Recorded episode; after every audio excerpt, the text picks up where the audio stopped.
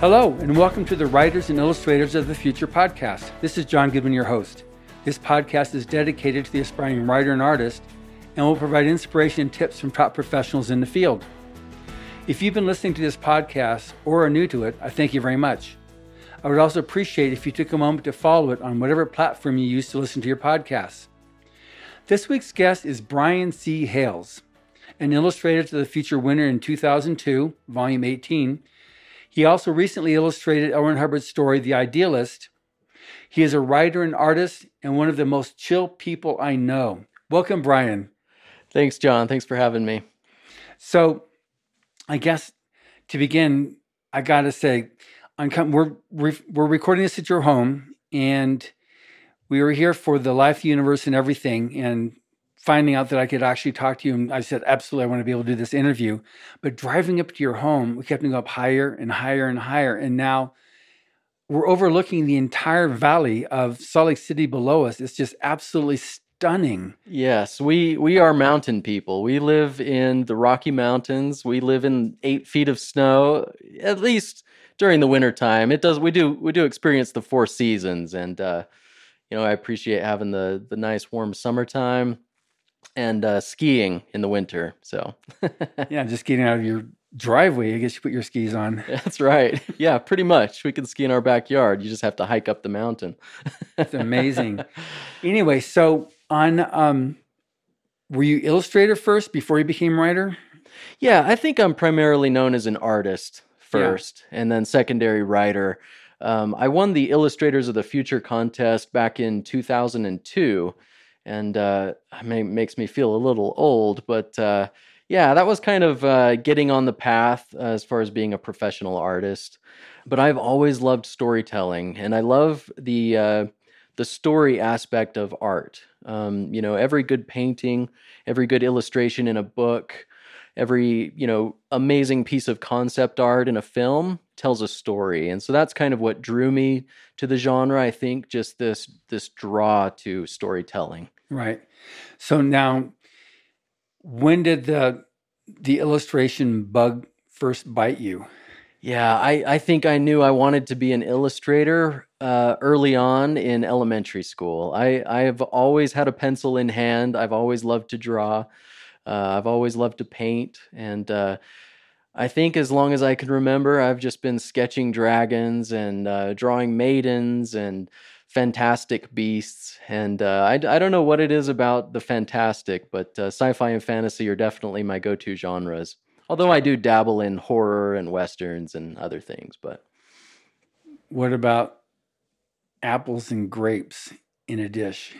Yeah, that was always painful for me. You know, that was always that was always sort of a necessary evil, I guess, or an unnecessary evil. uh, but yeah, going to going to uh, the, all the art classes in school, you know, I, I knew I was going to be an artist, and so I guess it helped. But I think I grew the most by just the endless hours of practice at home, uh, studying anatomy books, um, and then also studying in college. I had an amazing art professor, Glenn Edwards, uh, who was a big painter in the 70s, did some movie posters and uh, a lot of Western scenes. But uh, I think as far as my teachers in middle school and high school, you know, they did okay. I didn't mm-hmm. learn much, uh, but I learned a lot from my uh, university professor. I got it. So, so now, are you the the guy that was in school and you had your textbook open, but you also then all the all the the borders and and the margins of the of the books were had your doodles in it or? Yeah you know i've never actually been much of a doodler uh, but i have always been writing and illustrating stories. And so i would get an assignment from my high school art teacher uh, to you know paint apples or oranges or whatever uh, but I would always approach my teacher after class and I would say, Hey, I'm writing this epic fantasy poem and I'm illustrating it. Can I just illustrate all of these big scenes? And I described the scenes to him and use this as the assignment. And most of the time they said yes because they just saw the drive that I had and I was going to write and illustrate these stories regardless, you know, and I figured I might as well get school credit sure. at the same time. Or did you have a dragon eating an apple? yeah, there you go. You Get your apples in there. Yeah. So now, on the, but your art is, is amazing. I'm in your studio right now doing this interview, and I'm seeing, you know, there's the Cape Crusader there, but then I see um, this. Is that Greek? Yeah, these uh, these Mediterranean murals uh, I'm I'm painting for a vacation home we're building, but uh, yeah, Greek Roman art. I've always loved the classics. I've always been drawn to the Pre-Raphaelite Brotherhood and their style. I've always loved artists like Bouguereau and Lawrence Alma Tadema, uh, Solomon Joseph Solomon. Um, I just love you know those early classicists of uh, fantasy and um, you know, classical art. Just amazing. Yeah, I mean, going around your home as we were trying to figure out where we're going to do the uh, video interview, I just see all this art and illustration. There's a lot of are those pencil sketches that I see up there, or are those? Yeah, you know, I've got hundreds, probably thousands of of drawings, original art, just filling notebooks in my closets, on the walls everywhere because I I've done a lot of graphic novels, um, which is kind of long form comic books, right? Right. right. And uh, those those some of those uh, graphic novels I illustrated, like Devil's Triangle, Dragon's Gait, they took years. You know, I did I spent six years illustrating Devil's Triangle about the Bermuda Triangle, and uh, each page, you know, is highly detailed and uh, just yeah, hundreds and hundreds of uh, original drawings, and so I put a few of those on my wall, but I actually I prefer to hang other artists on my wall, like the old masters, uh, because I still have a thing or two to learn, and it, it's I think it's always good to uh, surround yourself with those who are better, you know, so you can have something to aspire to. That's amazing. It's interesting. Um, don't lose your illustrations there, your your sketches. Larry Elmore similarly, who's uh, one of our judges and just an amazing artist. I don't know if you. Yeah, yeah, I yeah. know Larry. Yeah, yeah, yeah. And um, he has all these sketches, and and someone told him because he was wanting to throw it all away, and said, "Don't. You can that these can go for thousands of dollars." He says, "No, you're crazy. no way." So yeah, his friend told him listed on eBay, and because I talked to him recently on the phone, and he was saying, "One of my sketches, I." nine thousand dollars. Wow, yeah. Go figure. You know, he was yeah. like totally shocked. He's making more money now just on these sketches that he did. Yeah, thank Obviously, you, Dragonlance. Yeah. Right. yes, and yeah. Dungeons and, and Dragons. Dungeons and Dragons. Both. Yeah. You know. Yeah. Um.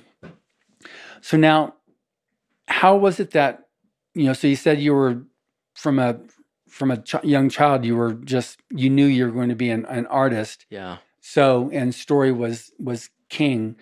So, how did it come that you discovered Illustrated the Future in that story? Because you said you were on mission or going on mission with your church, and so how'd that whole thing work? Yeah, so uh, so I'm a member of the Church of Jesus Christ of Latter Day Saints, and uh, back in uh, I served my two year mission for my church back in 1999 to 2001. Mm-hmm. And uh, I served in Jacksonville, Florida, was where I was called to.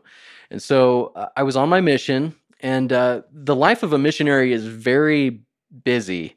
Uh, you're basically out the door at 9 a.m. and you come back at 9 a.m., lights out at 10. Or 9 p.m. 9 p.m. Yep. Yeah. Sorry.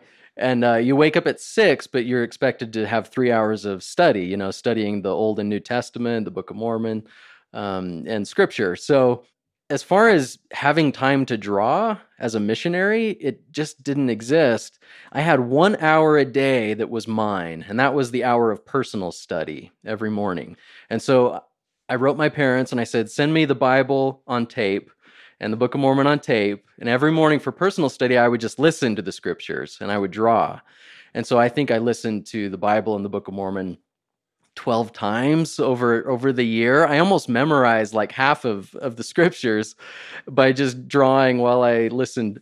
And uh, I a friend told me about the Illustrators of the Future contest while I was on my mission in Florida.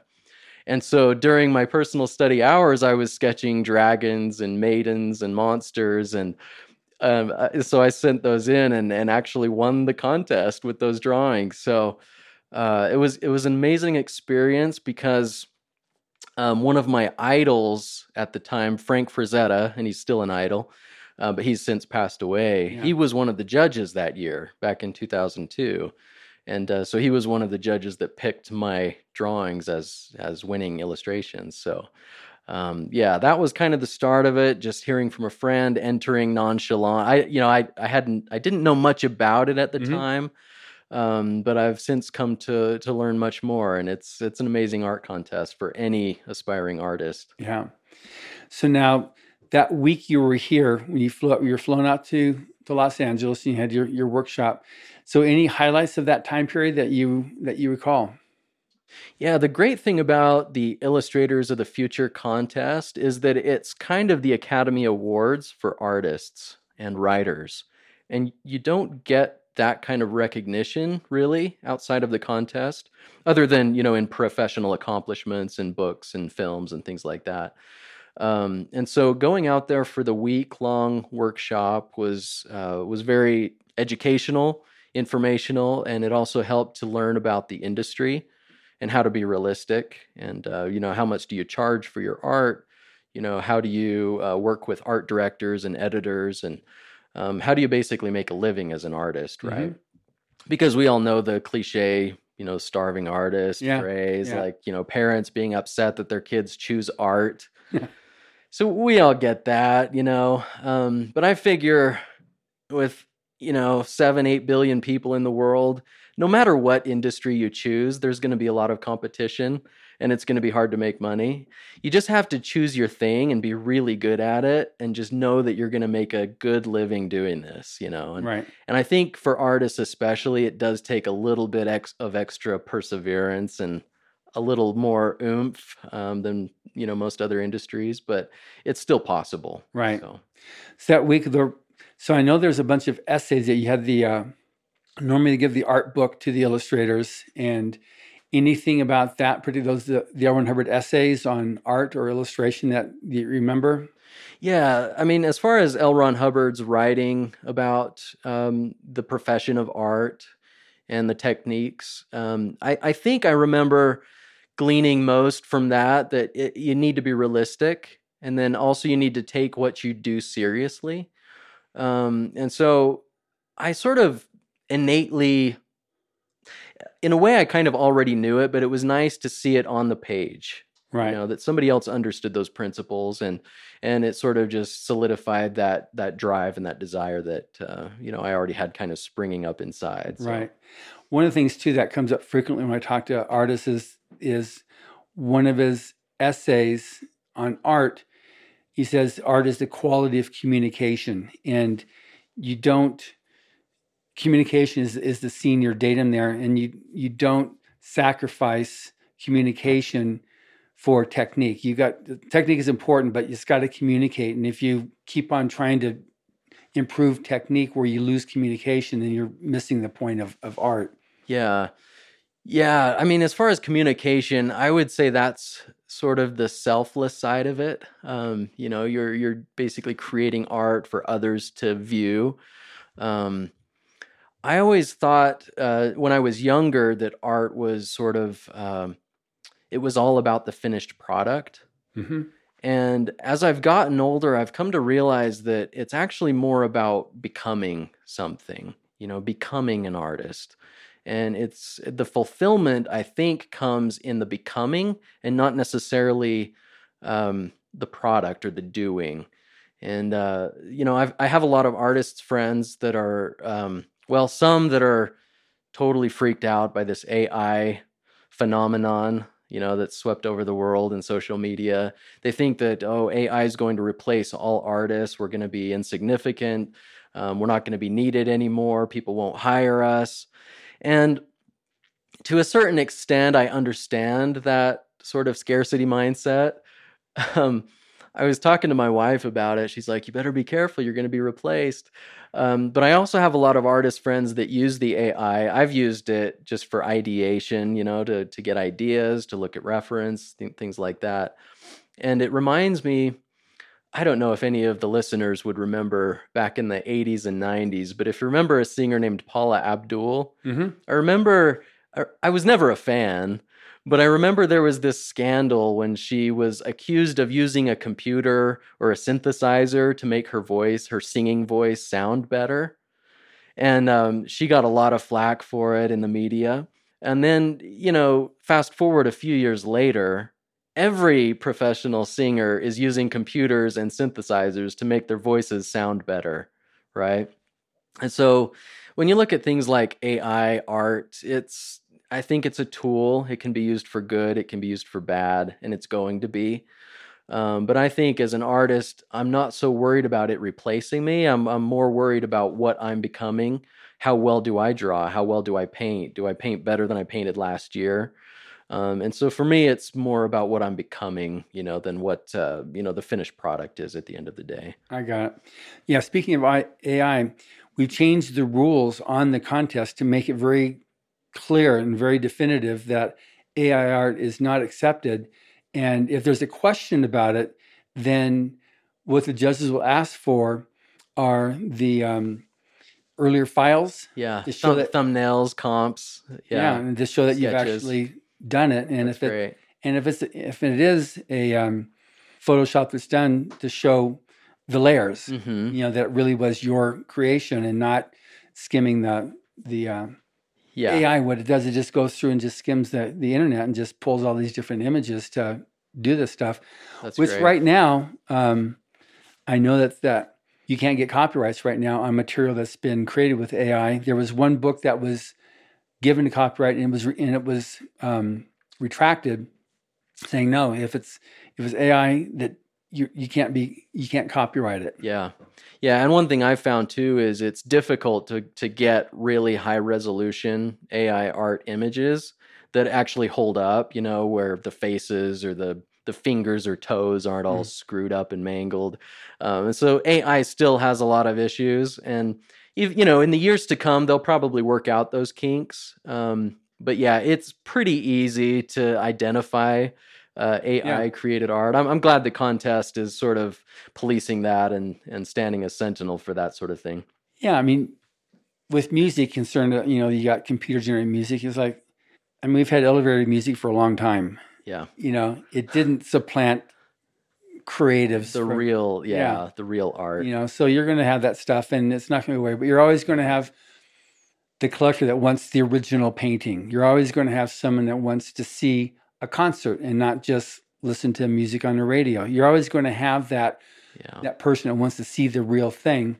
And there is a difference, you know. Someone who has no ear, they can't tell the difference between quality of music. Same thing, someone who's got a good eye, they can see the difference between real art, you know, versus something that's been artificially generated. Right. You know, so and the same thing with with writing too. We've we've got that too where um, AI generated storytelling is is not accepted, and um, right now it's still pretty easy to tell the difference. Yeah, that's real. That's way easier to tell the difference between. I'm, I was shown a story and I was like, wow, okay, but it's yeah. This was written by a robot. Yeah, AI chatbot. Yeah, yeah. See, so that's the thing in that, but it's it's going to be. You know, hopefully we did a preemptive strike on that, and it's just going to be that's what it is for illustrators you're going to have to be prepared to show, you know, your, you know, the earlier layers that it really was your creation. Yeah.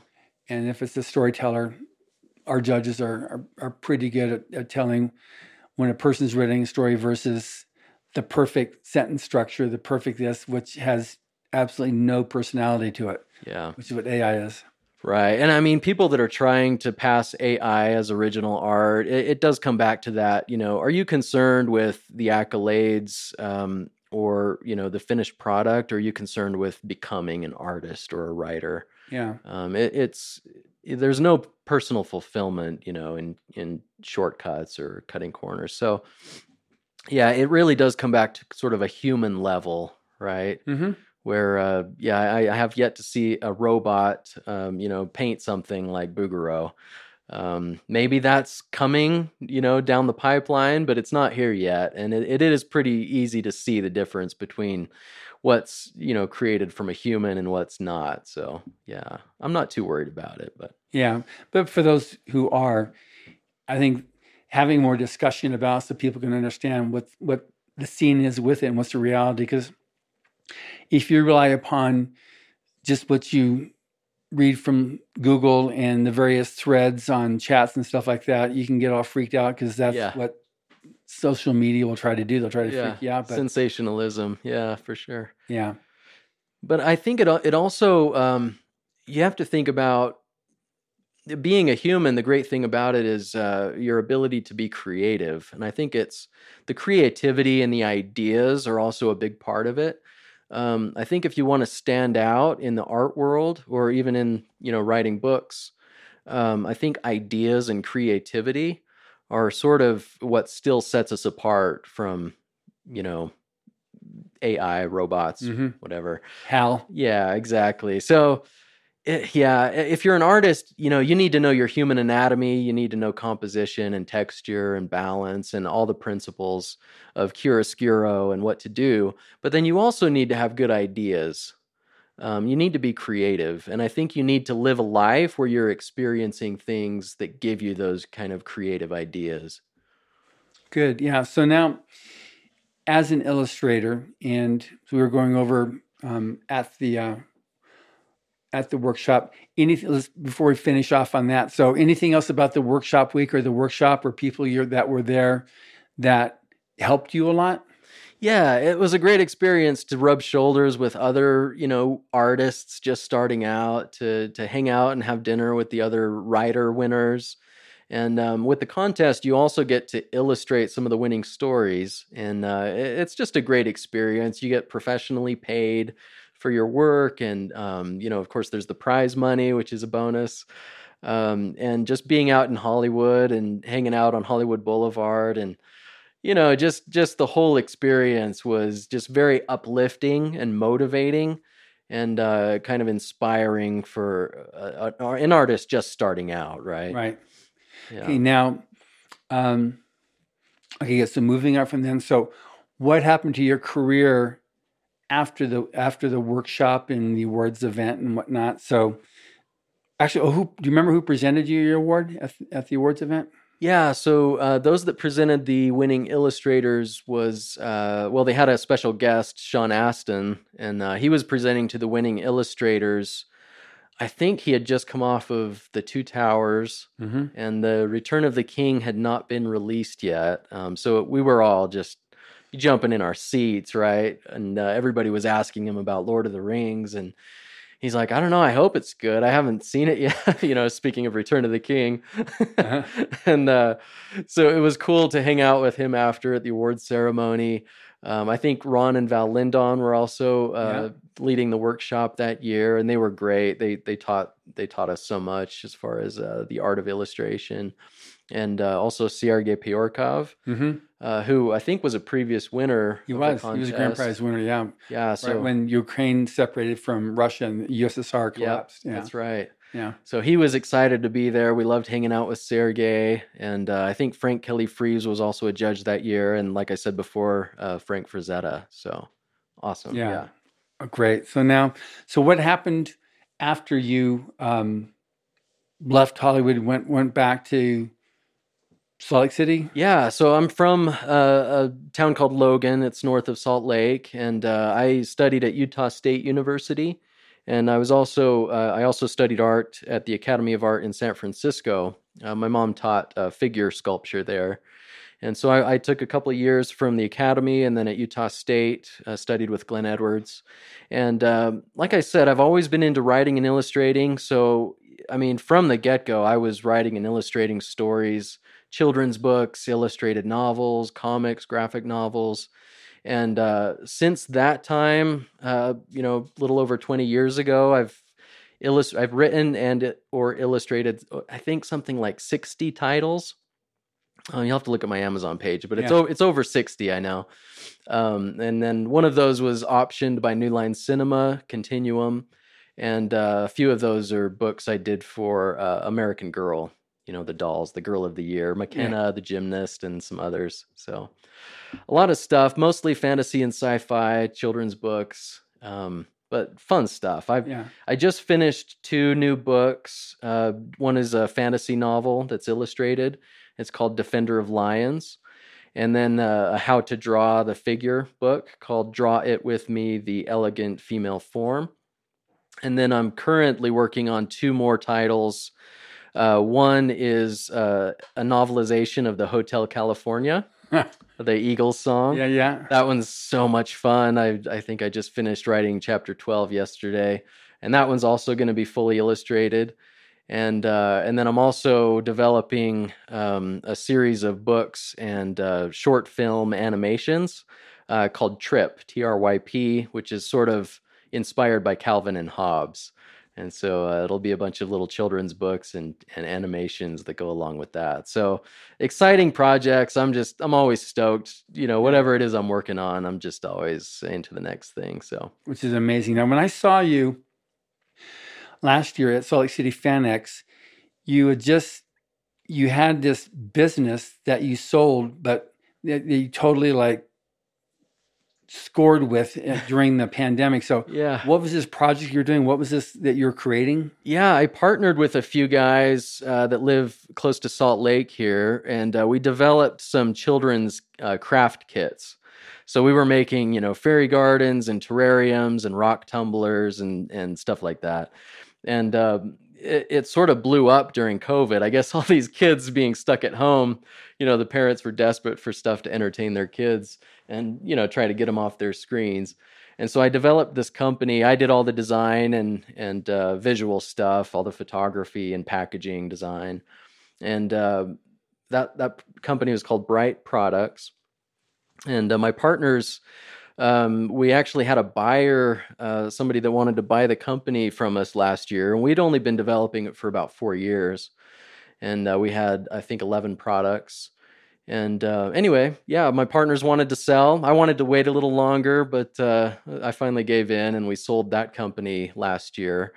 And uh, so, anybody that tells you you can't make a good living as an artist, you know, don't believe them. You know, you can you can make you know, six, seven figures if you really put your heart in it, you know. So you got a big heart. yeah.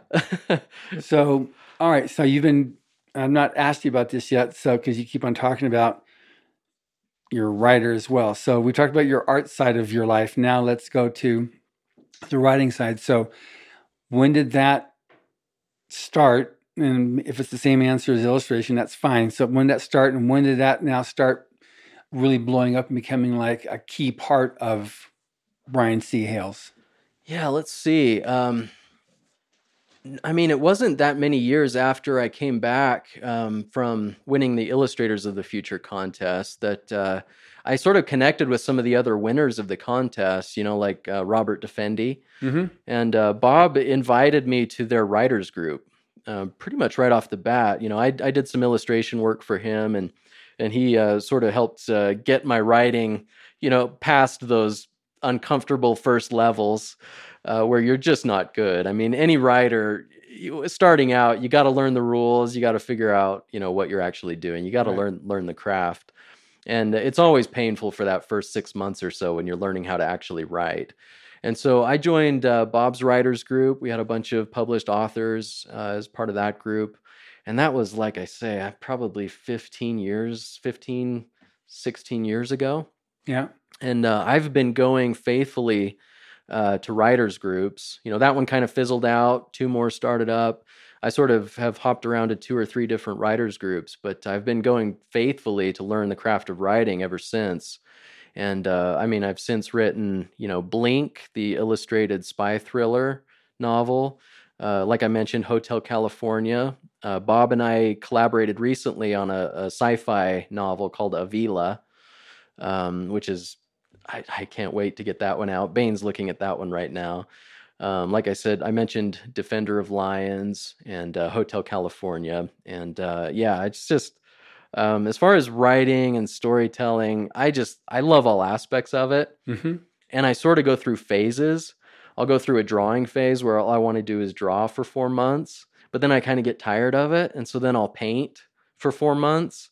And then I kind of get tired of painting. And so I'll write for four months. And I just kind of cycle around between those three and uh, keeps things fresh and interesting. I don't get tired of what I'm doing, but then it all serves kind of the same pot, right? Where right. I'm just cranking out all these books and uh, other things. So yeah, it's Well, that's fun. that's great on that. So now with, I recently I just did an interview with um, Rick Rick Bennett, yeah, Rick Bennett. Yeah, yeah, he's in my current writers group. So yeah, yeah. He was talking about your Hotel California that you're working. In chapter twelve and yeah, moving along.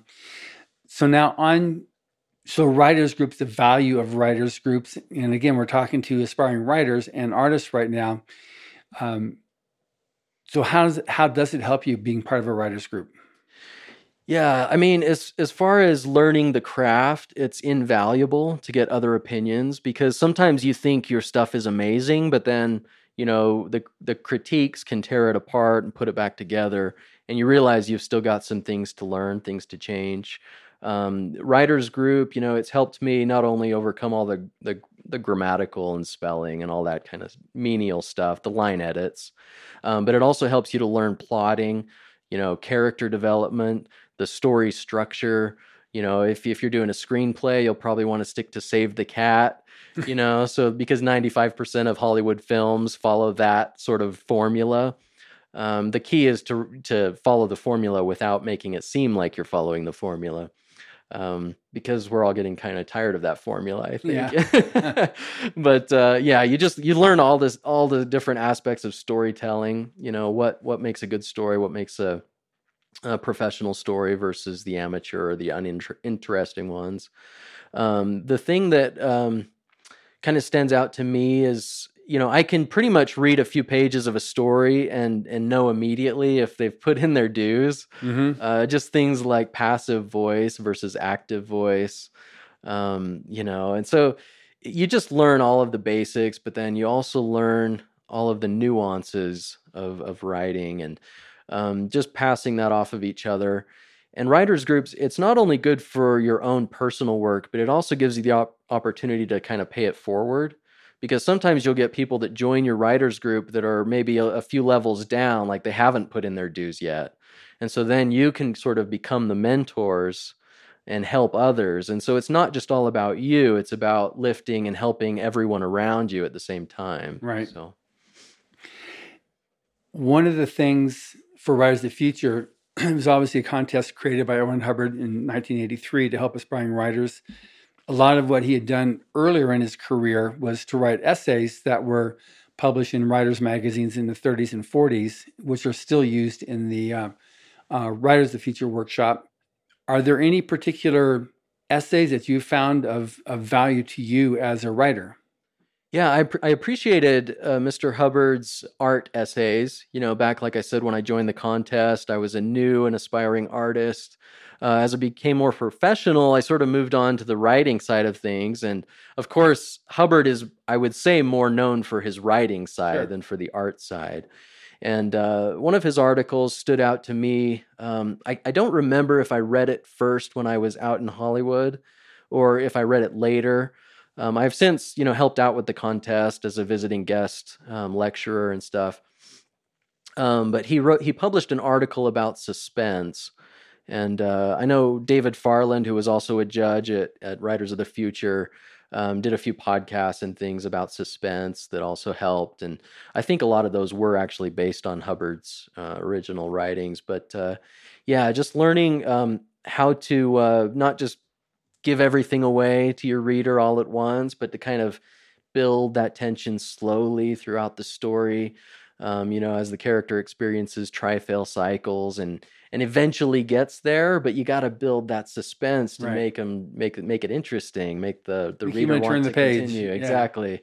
Yeah, you need those cliffhangers and those uh, act two twists and and the MacGuffins and all the all the things, right, right? to make a good story. So.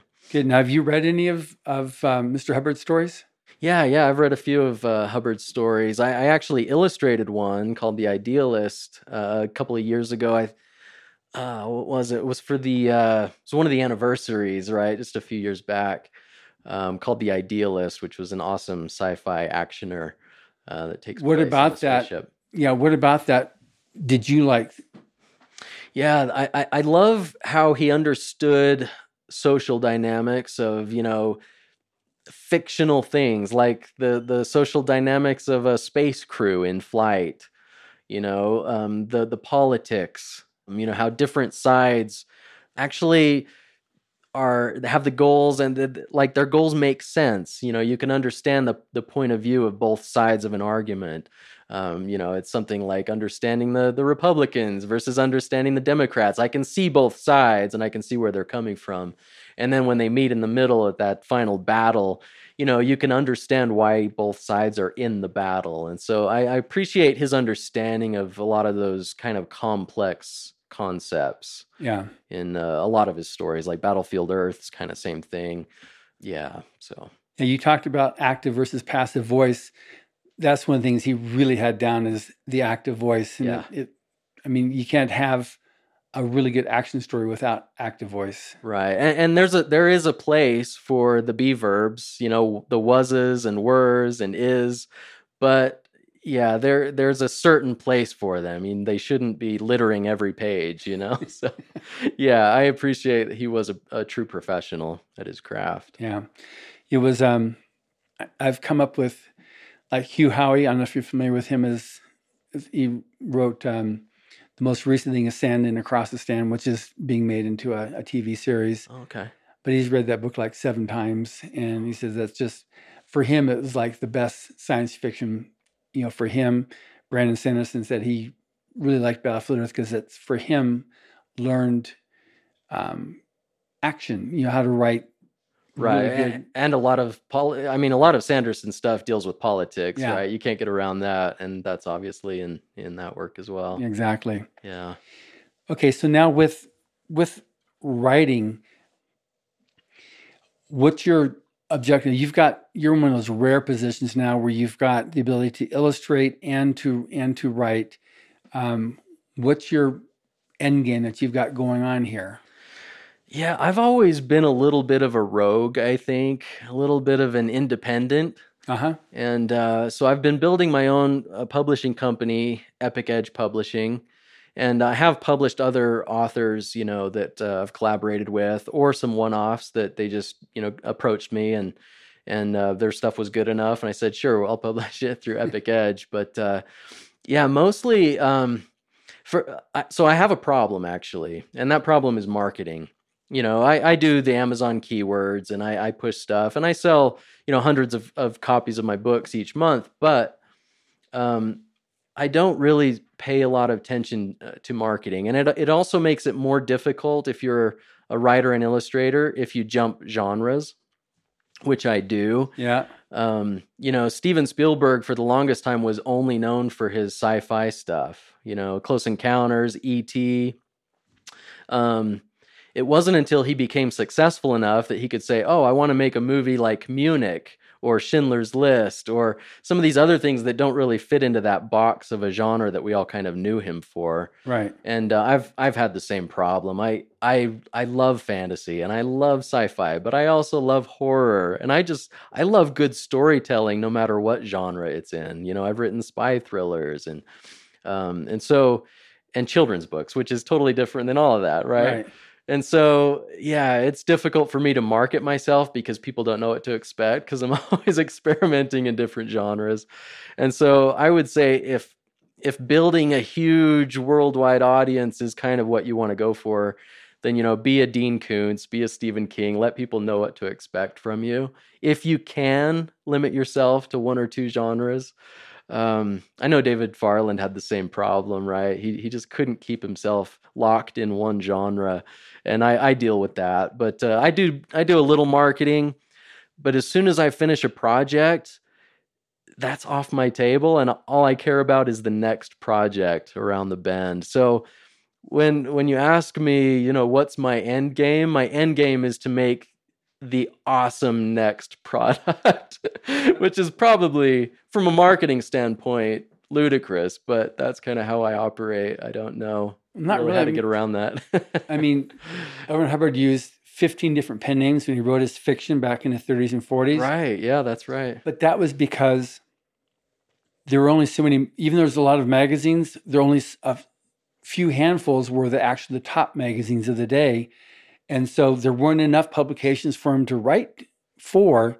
So some frequently you'll see in Top Notch, Five Novels Monthly, two or three stories by Hubbard under different pen names in there. That's right. Yeah. You know, so so because he wrote all the he wrote Western mystery, adventure, science fiction, Right. fantasy, romance, and then in adventure he did um, military fiction. He did air fiction, uh, sea stories.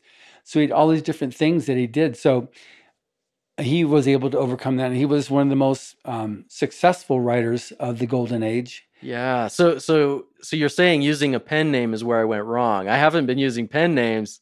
The thing that Hubbard had going for him was that he was so prolific that he could make that actually work. I don't think I've written enough in each genre to actually make that work. Yeah, well, he was writing during his, his heyday during the time period. He was pumping out 100,000 words a month. yeah.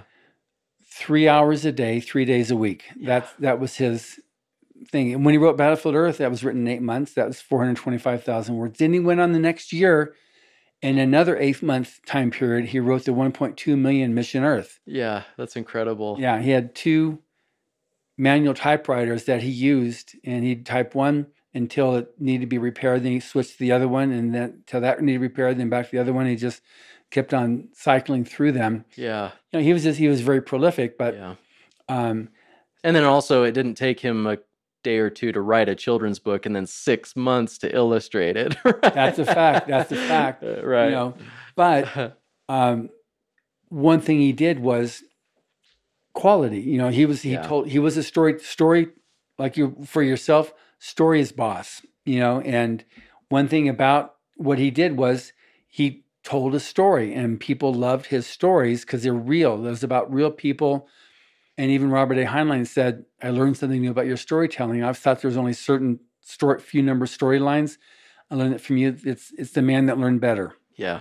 And so, and his stuff, there always has some redeeming value in the end of it, which is I know, I mean, just knowing you haven't read your your materials, which is an anomaly.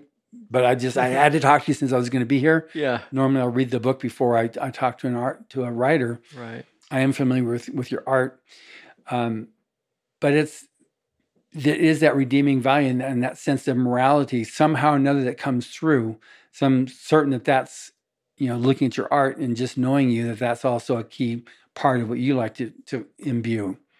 Yeah, and I- think there's always something to be said for the good guy, right? We're we're I mean, television, film, books, uh, we're saturated. I think right now with anti-heroes. Yeah, That's kind of been over the last decade or two. Kind of um, the cool kid on the block was the anti-hero. Um, you know, from ba- Breaking Bad to Better Call Saul and all this stuff, right? These kind of bad guys that we, that we sort of sympathize with and we follow on this hero's journey.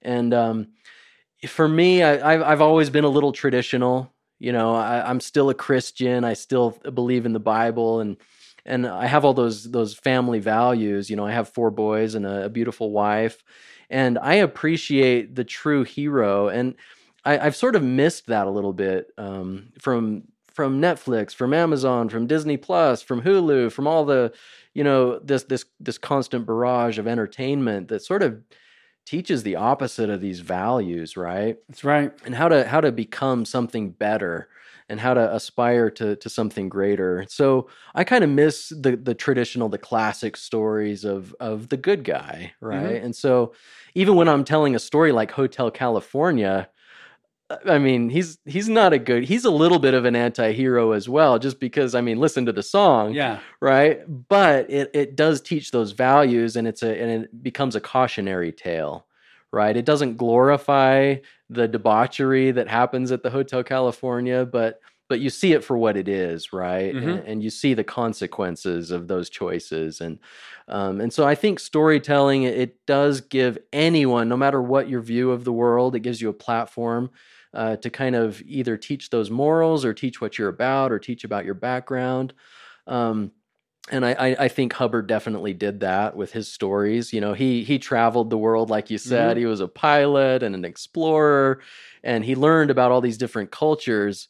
But I think, you know, in the with the foundation of it, we're all human, and we all have a human experience right. they're all very different from one another but but they are all human and so we at least on that level we can relate to all stories because you know we're all we all came from the same place. So um, i appreciate that about hubbard's stories and i appreciate that challenge in my own stories is telling something that's not only interesting and entertaining but it's also it also teaches something deeper about you know the human experience uh, whether it's a horror a fantasy or sci-fi um, these are all human characters even if they're unhuman or Mm-hmm. inhuman Yeah. you know That's interesting because, again, referring back to Battlefield Earth, I mean, it's almost 5 million copies of that book sold. It is very popular. It is very much a hero's journey. And he's not an anti hero. He's an actual, Johnny Goodboy Tyler Yeah. is, is a hero.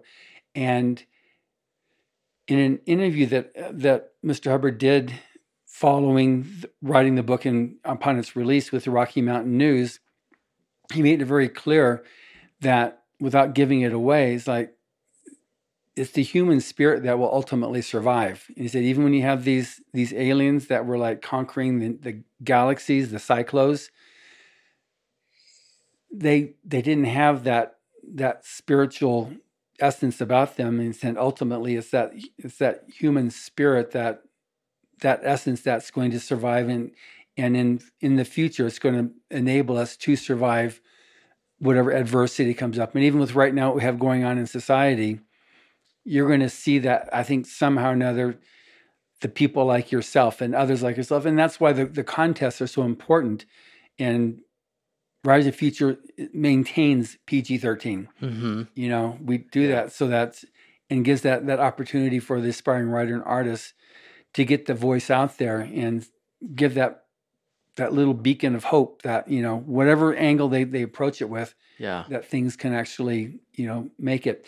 Now i'm just curious were there any points in your career or are there any points where you were like oh man like i said with brandon he was looking at becoming a plumber at one point because he just until he won his honorable mention where you're ready to throw in the towel and just okay i'm gonna just get a nine to five and just at least i know i can have something Yeah.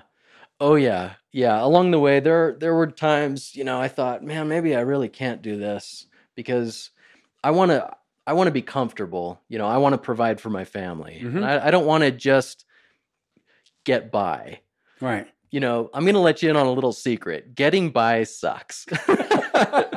you want to do better than get by, Yeah. right? And so if you're an artist, like that can be challenging because you're you're sort of, you know, at the mercy of somebody to hire you, somebody to give you commission work. You're, you know, at the mercy of an art director. You're competing with all these other amazing artists. So how do you actually make a living? And um, in uh, shortly after I won the contest, I actually did an internship in New York City at the Society of Illustrators, and they always had, you know, I, I would help set up and take down the gallery shows, and they would have visiting filmmakers and art directors and editors always coming in and out of the the uh, society. And on the fourth floor, they had those, this big restaurant with a bar, and they had a five million dollar Norman Rockwell hanging over the piano. And uh, we would do drawing parties and have you know jazz bands come or or figure drawing classes, and and it was awesome. But I remember one show. Uh, I think there was a visiting artist named Gary Kelley who did the big murals in the Barnes and Noble uh, bookstores. And uh, one thing he said to the, it was a group of illustrators that came from a university uh, for the for the uh, presentation, and he said, "How many illustrators in the room?" You know, and, and most of the kids raised their hands, including myself. I was standing in the back. I sort of served drinks or helped out wherever I could. Um, but I was there, same as these students, right? Just to glean from all these professionals. And he said, "How many? How many want to make a good living?" You know, and everybody raised their hands. And okay, um, then learn graphic design. That's what he said. He said, "Oh, he he knows we're all illustrators. He knows we're all majoring in that in our you know college careers, um, but he's telling us to learn graphic design." And so I took that to heart, and I did learn graphic design, and I love graphic design. Um, you know, but when you're designing business cards and brochures or real estate websites or whatever, um, that skill is informing your illustration and your illustration is informing the graphic design. And the truth is, graphic design is a very safe and stable occupation because if you think about it, every company under the sun needs a good graphic designer. And so um, I learned graphic design. That's one of the things that helped me with Bright Products, you know, make my first million, whatever. Um, if I if I hadn't taken taken that to heart from an illustrator, a working professional illustrator mm-hmm. that told us to learn graphic design, um, but what's cool, you know, even though I worked for Coldwell Banker commercial doing design, I always had books that I was writing and illustrating at the same time, and I was also getting illustration commissions at the same time. And I've learned to be so fast with the graphic design because that's easy you know, throwing together a logo or a brochure, it takes it literally takes me minutes. Wow. To, to do. And I can make hundreds of dollars in those few minutes. And then that leaves me a good seven hours of the day that's just wide open for me to draw, to paint, to write, and to develop these other intellectual properties that are my personal passion. And so, you know, learning the graphic design has sort of made me free in a way to do whatever that I want. so I feel really lucky that I kind of had that mentor just say it was like a sentence, right? And it sort of changed my life because I've always been comfortable. I've always provided well for my family. And then I've also been able to write and illustrate whatever I want. So um, I would say if you're a serious artist and you want to, you know, paint book covers, um, learn graphic design because I mean, even the the elements of design apply to doing a digital painting for a fantasy cover because you have to know, you know, how much space is the masthead going to take up? You know, what what are the dimensions of the spine? You know, how much verbiage are we going to have to deal with here? Uh, is it too busy? You know, do I need to eliminate some characters? Do I need to add some characters? What's going on with the story? Um, you know, the elements of design apply to all that stuff. Right. Whether you're designing a real estate brochure or whether you're, you know, illustrating a fantasy book cover, um, you got to know all those principles. And uh, that that kind of goes back to learning the fundamentals and doing your, you know, putting in your dues, um, you know, doing your due diligence. So.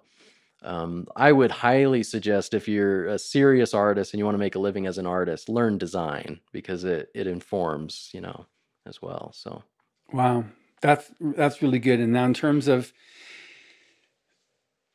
as a writer and an artist, so there is a niche, a niche of, of people that trying to do both of those. What's been the biggest? yeah, and you got to be a little crazy. yeah. So, what's been the the biggest barrier on that for you? Oh, yeah, I would say being taken seriously as a writer is difficult. Uh, it's one of the reasons I only learned a few years ago that uh, if you've won the Illustrators of the Future contest, you can also enter the Writers contest. And uh, I didn't know that until a few years back when somebody actually did that, right? And right. Now, now you've had two or three do that. And uh, and so I started, uh, yeah, I started entering the writers contest with some of the short stories that I would read with my writers group, and uh, I think I've won like six honorable mentions and one silver honorable mention uh, in the last few years. And uh, some of the other guys in my writers group, we published all of our winning uh, short stories in an anthology. It's called Cresting the Sun. And uh, and so I learned, um, you know, it, it does take a little bit to break out of that. You know, when you're branded an artist, it's hard to get people to see you as a writer Mm-hmm. And uh, I imagine that it goes both, both ways. ways. Yeah. Yeah. So that's probably been one of the biggest challenges is being taken seriously as a writer. And in today's world, it's never been easier to be published and it's never been harder to be read. And so if people don't take you seriously as a writer, if they think you're just an artist, then it's been difficult to get people to pick up and actually read my books and so that's that's been a challenge and i'm i'm still working through that but eventually i think if enough people actually pick them up and and give them a chance um, despite my lack of marketing savvy. So like what would be a book that somebody should learn to to discover you on? Yeah i would love it if more people picked up Defender of Llyans. It's got five star reviews on amazon and not very many people have picked that one up. I spent six years writing and illustrating that one because it's because of its complexity and also just the sheer number of illustrations in that book. I basically developed three alien races from scratch, and they're my own. And um, so, I would say, I would of, say, Defender of Llyans. Defender of Llyans, yeah. Um, and that one is for fantasy lovers. Uh, I would say if you're into Bond, Jason Bourne, The Dark Knight, you know, pick up Blink. That's a pretty popular one. And that one's, I've also got an audiobook out on that one. Um, if you're into sci-fi or horror, you know, maybe Devil's Triangle, definitely check out Hotel California. That one will be out in a few months. And uh, and if you're just learning how to draw, then I've got a bunch of uh, figure drawing books that are actually number one bestsellers on Amazon. So uh, they they they just Brian C. Hailes on Amazon. Yeah, just go to just go to Amazon and type in Brian Hailes, and uh, all those books will pop up for you. It's uh, H A I L E S. Right. So it's interesting because one of our illustrators that featured judges, Lazarus Chernik, he's I mean, he went to art school. He wanted to be a writer as a as a youngin, but where's the money? He was he his parents were always challenging him. Where how do you make money? How do you make money? So he yeah. he went to art school, became an art director, and that's what he's done, and he became then an illustrator, the future judge. But then a couple years ago, he really said, I I gotta re readdress my goal to become a writer. So he started entering every quarter. He used he he used a different Lazarus Black. Yeah. So it wasn't Lazarus nice. Chernik. He started uh-huh. entering every quarter. And the first time he got an honorable mention, he was like, oh, over the moon. Yeah. And then moved up. Hey, that means you're in the top 5%, right? and then silver honorable mention. And yeah. then, um, then he became a finalist. And when he's called a finalist, he was just, he was so super emotional because that was, that was one of his lifetime goals that got so heavily invalidated and suppressed. Yeah. And like, he wanted that so bad. Yeah.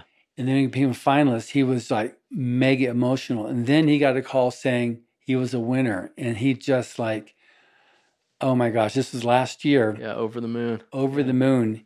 And so he came and I'm not teaching the workshop. He's a judge. Uh-huh. But he he attended the writer workshop and yeah. he's like, I'm a writer. Yeah, I'm, a, know, so I'm he, officially he, a writer. Yeah. So he had his writer badge on and yeah. the whole thing is just like, no, I'm not I'm I'm hanging with the writers. Yeah, I'm, I'm, not hanging, here for the art side. yeah, time. I'm not hanging with yeah. the artists. I'm hanging with the writers. Yeah. But he's like, you know, he's bridging it over now. Now he's coming out with his, his more and more books and stories. Obviously, because of his his knowledge as an artist yeah. and experience as an artist, it helps him a lot for what he's trying to do there. I don't really don't see it's going to be a problem like this podcast. We're reaching two million people right now with with this with this episode and I think people to be able to, to discover you and find out that you're a hybrid. Yeah. You know, being able to illustrate your own work, do your own cover art, and have that, it just, it adds so much texture and another dimension to the story itself. I think people have no idea what they're missing if they don't check you out and check out this type of, of story. Oh, thank you. Yeah, and and it all relates, right? Yeah, it, it's I mean it's even like design versus illustration. It all relates. You know, storytelling is storytelling, whether right. it's visual or um, you know through prose. It it's um, it's all important as far as I'm concerned. Absolutely, and I think it's it's something that people definitely need to take advantage of what you're listening to on this podcast and check out Brian C. Hailes and these stories and just find out what it's like to appreciate a story some people really like audiobooks, you know, because you get that dimension of the story plus the audio. But now, if you like reading a book, getting that illustration that uh, you're getting the artist concept of what he's saying there too, which is something you don't otherwise get. When you get an audiobook, you're listening to a story, but you're listening to how someone else interprets that character. Right now, you're getting like, this is what you're envisioning that character is when you write it or that scene is or the environment or that world or or or yeah. you know seeing what that is. And it's it's something that like this is this is the full vision of what you had. And i should mention on two of my illustrated novels on blink as well as Defender of Llyans mm-hmm. even on the audible audiobooks um, i actually have uploaded the pdfs with all of the interior illustrations and so you can still see all of the character designs. You can still see all of the full page splashes. Oh, that's so, cool. Yeah. That's cool. Well, this has been amazing. We've gone through our hour, which I knew would go through really fast, and Thanks, just uh, um, I'm so happy I had this opportunity, and you were able to open up your your home for me to come in here and, and do this interview. Yeah, thanks so much. It's always great to have you guys. It's always a pleasure. So enter the contests and head out to Hollywood. okay, good. And thank you for listening. Subscribe to the Writers of the Future podcast wherever you get your podcasts. We've also been syndicated on the United Public Radio Network where you can find these podcasts as well. Writers of the Future series can be purchased wherever books are sold in the US, Canada, the UK, Australia, and South Africa, and available everywhere via Amazon.com. We are especially appreciative of our sponsor, Carnation, for supporting this podcast. Carnation has been making delicious milk products for over a century and is still going strong. Writers and Illustrators of the Future are contests created by. Ron Hubbard to provide a means for the aspiring writer and artist to be seen and acknowledged. It is free to enter and open to amateur short story writers and artists of science fiction or fantasy. Again, thank you very much, Brian. Thank you, John.